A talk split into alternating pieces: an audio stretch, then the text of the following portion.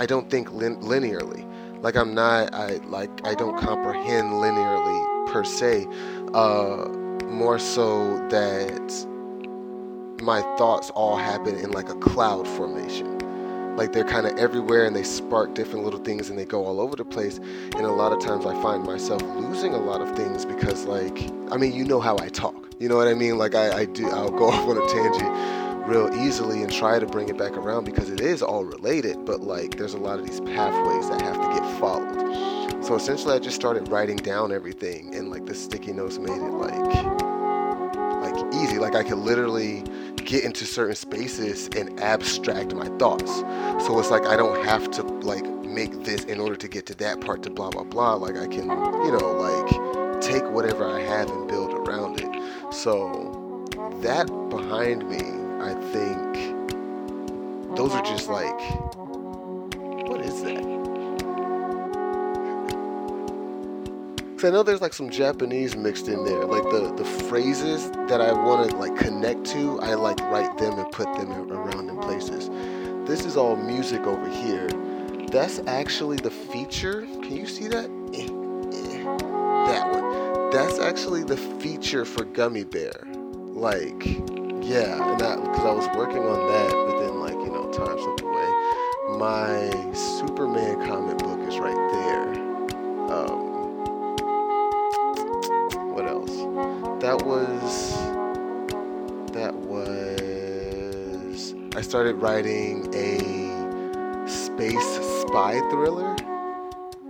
It was a lot, like I really enjoyed writing it. Like, it's like, you know, I'm, sp- I'm supposed to be making money as a writer right now, but nobody's paying you or like whatever, whatever.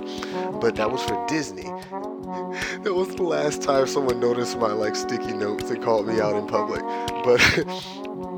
That was so for I was in this like, and I guess technically I'm still in it, but I was in this like Disney program for like emerging director writers, and it's like they just kind of pull your names into a system, and it's like you can see things that pop up, and you can try and get on projects or whatever. Um, and I'm sure I'm sure it was a good opportunity if I had actually like invested and took the time or whatever.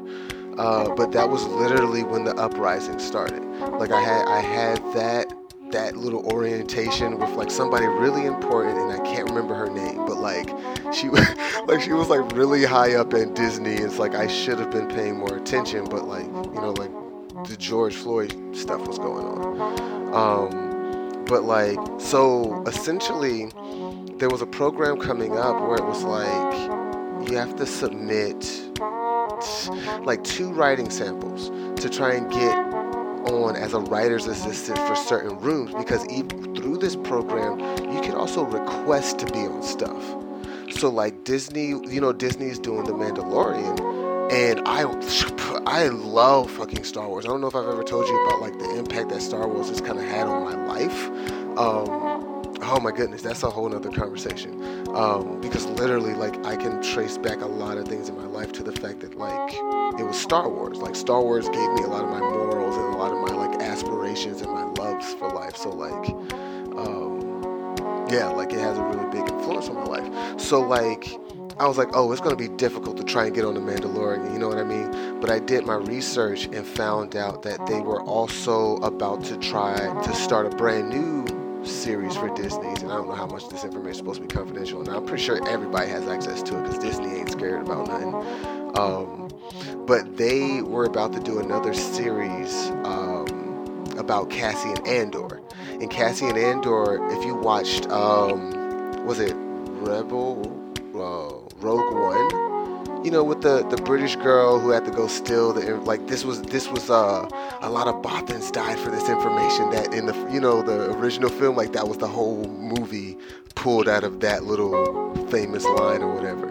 So they're about to do a series for that. So my thought was literally, like, I, cause, like, you know, when I, I when I'm focused on something, I can fucking knock it down. Like, that's one thing I know about myself, but it's like harnessing myself and able to actually do that is a whole nother story. But it was like, bet, I'm not going to use my, like I have one, you know, I use Gummy Bear as my directing sample, and then I have some other script, like two scripts that I normally just send, like, oh, Black Blood, and, um, you know, I got, um, Ujima, the yeah. Uh, so it's like, yeah, I'm already done with that. But I was like, nah, fuck it. I'm about to write a whole new thing for them. Like, literally write the series that they're trying to write to show them, like, yo, like, just let me in. It's like, it's not like I expected to be like, oh, yeah, we bring you as a writer. I'm still going to be somebody's assistant, not doing shit and just writing their pages or whatever. But it was an opportunity to stand out, to show, like, how passionate and connected I am to this story, to the fact that, like, I'll write your story for you, but not, like, I can't use Star Wars characters, so I just made up a whole new, like, world and universe. Essentially, it's about, like, the colonization, like, we as a species have colonized more space and whatever, but, like, there's a fracture between the planets, and, like, there's rebellions brewing and blah, blah, blah, all the Star Wars shit, but just, like, dressed up as what we're going through now, but, like, two hundred years in the future or whatever. Um, but, yeah, I really enjoyed, long story short, I really enjoyed. No, I didn't. I cause again, this was this, this around the same times as the uprising. So like that one, I think it was the fifteenth. That one day that I went out there, like that's when I literally dropped everything. Like I stopped, I stopped writing. I stopped everything. So and I was out there since. But, but anyway, that's what that is. Yes.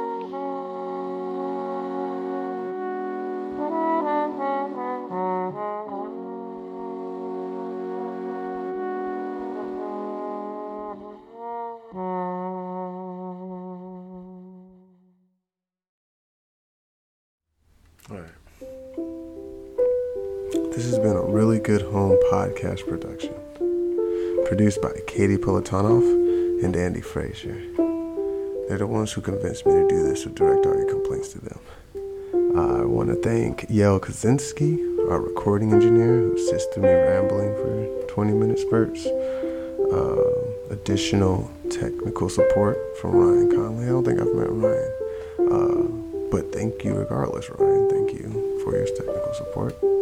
Everyone who had something to do with making this, Tamarin Tavine, our director of publicity, Alana Revere, our visual creative director, uh, and last but not least, Chris Johnson. Uh, to me, I just be talking. I, I ramble, if y'all haven't figured that out yet, but like what Chris comes and does with his music, he turns into a conversation. He fills, he fills it out to me, so like, I appreciate you and what you contribute to this. Created, recorded, and mixed all the music. Um, this has been Sticky Notes to Revolution. Thank you for listening.